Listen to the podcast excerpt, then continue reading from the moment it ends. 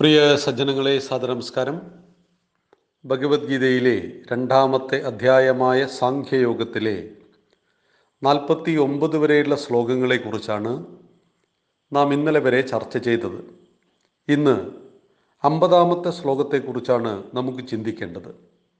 ഭഗവാന്റെ ഉപദേശങ്ങളെ തുടരുകയാണ്. ബുദ്ധിയുക്തോ ജഹാതീഹ ഉഭേ സുകൃത ദുഷ്കൃതേ തസ്മാദ്യോഗായ യുജ്യസ്വ യോഗകർമ്മസു കൗശലം ബുദ്ധിയുക്തോ ജഹാതീഹ ഉഭേ സുകൃത ദുഷ്കൃതേ തസ്മാദ്യോഗായ യുജ്യസ്വ യോഗ കർമ്മസു കൗശലം വാക്കുകളുടെ അർത്ഥം നോക്കാം. ബുദ്ധിയുക്ത. സമത്വ ബുദ്ധിയുള്ളവൻ ഇഹ. ഇവിടെ ഈ മനുഷ്യജന്മത്തിൽ തന്നെ സുഹൃത ദുഷ്കൃതയെ സുഹൃത ദുഷ്കൃതങ്ങളെ അതായത് പുണ്യപാപങ്ങളെ ഉഭേ രണ്ടിനെയും ജഹാദി ഉപേക്ഷിക്കുന്നു. തസ്മാത് അതുകൊണ്ട് യോഗായ യോഗത്തിനായിക്കൊണ്ട് യുജസ്വ നീ ഘടിപ്പിക്കൂ യോഗ യോഗം കർമ്മസു കർമ്മങ്ങളിൽ കൗശലം കുശലഭാവമാണ്. അല്ലയോ അർജുന? യോഗബുദ്ധിയോടു ചേർന്നയാൾ ഈ മനുഷ്യജന്മത്തിൽ തന്നെ പുണ്യപാപങ്ങളെ അതിക്രമിക്കുന്നു. അതുകൊണ്ട് യോഗത്തിനായിട്ട് നീ യജ്ഞം ചെയ്യൂ. യോഗം കർമ്മത്തിലുള്ള കർമ്മങ്ങളിലുള്ള കൗശലമാണ്.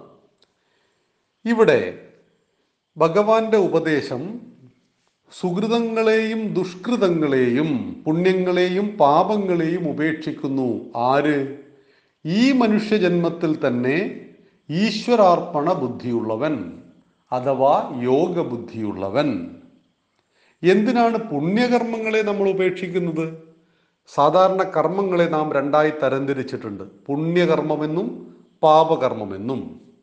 പുണ്യകർമ്മം ഞാൻ ചെയ്യുന്നു എങ്കിൽ അതിന്റെ ഫലം എന്നെ തേടി വരും. നമ്മൾ ഏത് കർമ്മം ചെയ്യുമ്പോഴും അത് ഞാൻ ചെയ്യുന്നു എന്ന ഭാവത്തിൽ തന്നെയാണ് സാമാന്യ മനുഷ്യൻ ചെയ്യുന്നത്. നല്ല കാര്യങ്ങൾ ഞാൻ ചെയ്യുന്നു ചീത്ത കാര്യങ്ങൾ ഞാൻ ചെയ്യുന്നു. ഇവിടെ ഞാൻ എന്ന വ്യക്തിബോധം നമുക്കെല്ലാവർക്കും ഉണ്ട് അപ്പം ഞാൻ പുണ്യകർമ്മങ്ങൾ ചെയ്താൽ എനിക്ക് സ്വർഗം ലഭിക്കുന്നു. സ്വർഗം വീണ്ടും ഒരു ജനനമാണ്. ഞാൻ വീണ്ടും ജനിക്കപ്പെടുകയാണ് സ്വർഗത്തിലേക്ക്. ജീവനോടെ അല്ലല്ലോ സ്വർഗത്തിൽ പോകുന്നത്. അവിടെ ഞാൻ വീണ്ടും ജനിക്കപ്പെടുന്നു. ആ സുഖ സൗകര്യങ്ങളെ ഞാൻ അനുഭവിക്കുന്നു. ഞാൻ പാപകർമ്മിയാണ് എങ്കിൽ ഞാൻ വീണ്ടും ജനിക്കപ്പെടുന്നു. അത് നരകത്തിലാണെന്ന് മാത്രം. അവിടെ ഞാൻ ദയനീയമായ ഭീകരമായ ദുഃഖങ്ങളെ അഭിമുഖീകരിക്കേണ്ടി വരുന്നു. ഇവിടെ രണ്ടിടത്താണെങ്കിലും നമുക്ക് ജനനമുണ്ട്. ഈ ജനനം സംസാര സാഗരമാണ് കർമ്മം ചെയ്യുന്നു വീണ്ടും ജനിക്കുന്നു കർമ്മം ചെയ്യുന്നു. ഈ ജനനവും മരണവും തുടർന്നു കൊണ്ടിരിക്കുന്ന ഈ സംസാര സാഗരത്തിൽ നിന്ന് ശാശ്വതമായ പരിസമാപ്തിയുടെ പേരാണ് മോക്ഷം ജനിക്കാത്ത അവസ്ഥ. ഈ മോക്ഷപ്രാപ്തിയെ കൈവരിക്കുവാൻ ആർക്ക് കഴിയും? യോഗബുദ്ധിയുള്ളവന് കഴിയും. അവിടെ പുണ്യകർമ്മങ്ങളെയും പാപകർമ്മങ്ങളെയും ഉപേക്ഷിക്കണം. അപ്പൊ പുണ്യകർമ്മം ഒരു മഹാത്മാവ് യോഗബുദ്ധിയെ തേടിയ ഒരു വ്യക്തി പുണ്യകർമ്മം ചെയ്യുമ്പോൾ നമ്മുടെ കാഴ്ചപ്പാടിലാണ് അത് പുണ്യമെന്നും പാപമെന്നും വേർതിരിക്കുന്നത്. പക്ഷേ അദ്ദേഹത്തെ സംബന്ധിച്ച് ആ കർമ്മത്തിൽ അദ്ദേഹം ഒട്ടിച്ചേർന്നു നിൽക്കുന്നില്ല. അത് ഈശ്വര്യമായിട്ട് ആ കർമ്മത്തെ അദ്ദേഹം ചെയ്യുന്നു. അതിന്റെ ഫലവും അദ്ദേഹം ഇച്ഛിക്കുന്നില്ല. ഇതിന്റെ അർത്ഥം കർമ്മം ചെയ്യരുത് എന്നർത്ഥമില്ല. പുണ്യകർമ്മങ്ങളും പാപകർമ്മങ്ങളെയും ജയിക്കുന്നവൻ എന്നും പറഞ്ഞാൽ കർമ്മത്തെ ഉപേക്ഷിക്കലല്ല. ഇവിടെ ഏറ്റവും വലിയ കർമ്മം ചെയ്യുന്നത് ഇപ്പൊ വിവേകാനന്ദ സ്വാമികൾ ചെയ്യുന്ന കർമ്മം. മുപ്പത്തി ഒമ്പത് വയസ്സ് വരെയാണ് അദ്ദേഹം ജീവിച്ചത്. മുപ്പതാമത്തെ വയസ്സിലാണ് ചിക്കാഗോയിൽ സംസാരിക്കുന്നത്. പിന്നീട് ഒമ്പത് വർഷമാണ് അദ്ദേഹം ജീവിച്ചിരുന്നത്. ആ കാലയളവിൽ അദ്ദേഹം ചെയ്ത കർമ്മങ്ങൾ എന്തൊക്കെ? ആശയത്തിന്റെ മേഖലയിൽ മാത്രമായിരുന്നില്ല. ഉദാഹരണത്തിന് കൽക്കത്തയിലും പരിസര പ്രദേശങ്ങളിലും പ്ലേഗ് പടർന്നു പിടിച്ച് മനുഷ്യൻ പുഴുക്കളെ പോലെ ചത്തൊടുങ്ങിയപ്പോൾ സ്വാമിജി പണത്തിനു വേണ്ടി സ്വന്തം ആശ്രമം തന്നെ വിൽക്കുവാൻ തീരുമാനിച്ചിട്ടുണ്ട് എന്നറിയുക. അപ്പൊ എവിടെയാണോ സേവനം ആവശ്യമായി വന്നത് ഏത് സാഹചര്യത്തിലാണോ സേവനം ആവശ്യമായി വന്നത് ആ ഭൗതിക സേവനങ്ങളെയും ആധ്യാത്മിക മേഖലയിലെ വിപ്ലവത്തെയും അദ്ദേഹം ഉണ്ടാക്കി. പക്ഷേ ഒന്നിനോടും ഒട്ടിച്ചേർന്നു നിന്നില്ല അദ്ദേഹത്തിന് മോക്ഷം ലഭിക്കും. കർമ്മം ചെയ്യണം പക്ഷേ കർമ്മം ചെയ്യുമ്പോൾ അതിനോട് ഒട്ടിച്ചേർന്ന് ഇത് ഞാൻ ചെയ്യുന്നു ഇതിന്റെ പരിണിത ഫലം എനിക്ക് ലഭിക്കും ഇത് പുണ്യകർമ്മമായതാൽ സ്വർഗം ലഭിക്കും ഇത് ദോഷകർമ്മമായതുകൊണ്ട് എനിക്ക് നരകം ലഭിക്കും എന്ന ചിന്ത ഈ ജന്മസാഗരത്തിൽ നിന്ന് നമ്മെ ഒരിക്കലും മോചിപ്പിക്കുന്നില്ല. വീണ്ടും ജനിച്ച് മരിച്ച് ജീവിച്ച് ഇങ്ങനെ കളിച്ചുകൊണ്ടിരിക്കണം നമ്മൾ. അവിടെയാണ് മോക്ഷപ്രാപ്തിയെക്കുറിച്ച് ഭഗവാൻ സംസാരിക്കുന്നത് ഈ ജന്മത്തിൽ. അതാണ് വളരെ പ്രസക്തം. മനുഷ്യന്റെ ജന്മം എത്ര പ്രാവശ്യം നമുക്ക് കിട്ടുമെന്ന് പ്രവചനങ്ങൾക്ക് അതീതമാണ് പക്ഷേ ഭാഗ്യവശാൽ എനിക്കും നിങ്ങൾക്കും ഇന്ന് മനുഷ്യജന്മം ലഭിച്ചിരിക്കുന്നു. ഇത് ഒരു സുവർണ അവസരമാണ് മനുഷ്യജന്മത്തിനു മാത്രമേ ഇത്ര ഉയർന്ന ചിന്താമണ്ഡലമുള്ളൂ എന്നറിയുക. അനന്ത വികാസ സാധ്യതയുള്ള ബുദ്ധിയോടൊത്തവനാണ് മനുഷ്യൻ. ആ മനുഷ്യനായി ജനിക്കുവാൻ അവസരം ലഭിച്ചു ലക്ഷക്കണക്കിന് ജീവിവർഗങ്ങളിൽ മനുഷ്യൻ ശ്രേഷ്ഠമായ ജന്മം ഉത്കൃഷ്ടമായ ജന്മം തന്നെയാണ് മനുഷ്യന്റെ ജന്മം. ആ മനുഷ്യ ജന്മം എടുത്തിട്ടും ഒന്നും അറിയാതെ മരിച്ചു പോകുന്നുവെങ്കിൽ എന്തിനായിരുന്നു മനുഷ്യ ശരീരത്തിന്റെ ആവശ്യം? നാം പലപ്പോഴും സൂചിപ്പിച്ചിട്ടുണ്ട് ആഹാര നിദ്രാഭയ മൈഥുനം ച സാമാന്യമേ തത് പശുപിർന്നരാണ ആഹാരം കഴിക്കുന്നു ഉറങ്ങുന്നു പ്രത്യുൽപാദനം നടത്തുന്നു ഭയമുണ്ടാകുന്നു ഇതെല്ലാം തന്നെ മനുഷ്യനും മൃഗവും ചെയ്യുന്നുണ്ട്. പക്ഷേ മനുഷ്യനും മൃഗത്തിൽ നിന്നും വ്യത്യസ്തതയില്ലേ? ഉണ്ട്. ആ വ്യത്യസ്തത എന്താണെന്ന് കണ്ടെത്തി അതിനെ ആർജിക്കലാണ് മനുഷ്യത്വം. ആഹാരം കഴിക്കുന്നു എന്നത് എല്ലാ ജീവജാലങ്ങളും ചെയ്യുന്നു. ഭയമുണ്ടാകുന്നു പ്രത്യുൽപാദനം നടത്തുന്നു വിസർജിക്കുന്നു. ഇതെല്ലാ ജീവജാലങ്ങളും ചെയ്യുന്നു.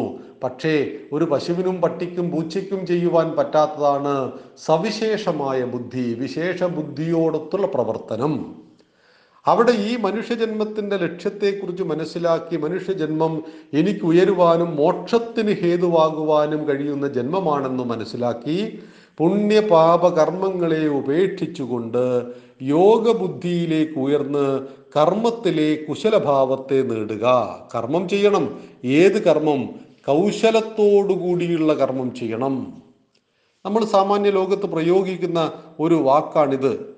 കൗശലം. എന്താണ് കൗശലം? സമത്വ ബുദ്ധി കൊണ്ട് ചെയ്യുന്ന കർമ്മമാണ് ആ ഭാവത്തെയാണ് കൗശലം എന്ന് പറയുന്നത്. സമത്വ ബുദ്ധി എന്താണ്? ദുഃഖത്തിലും സുഖത്തിലും. ജയത്തിലും പരാജയത്തിലും ലാഭത്തിലും നഷ്ടത്തിലും തുല്യ മനസ്സ്.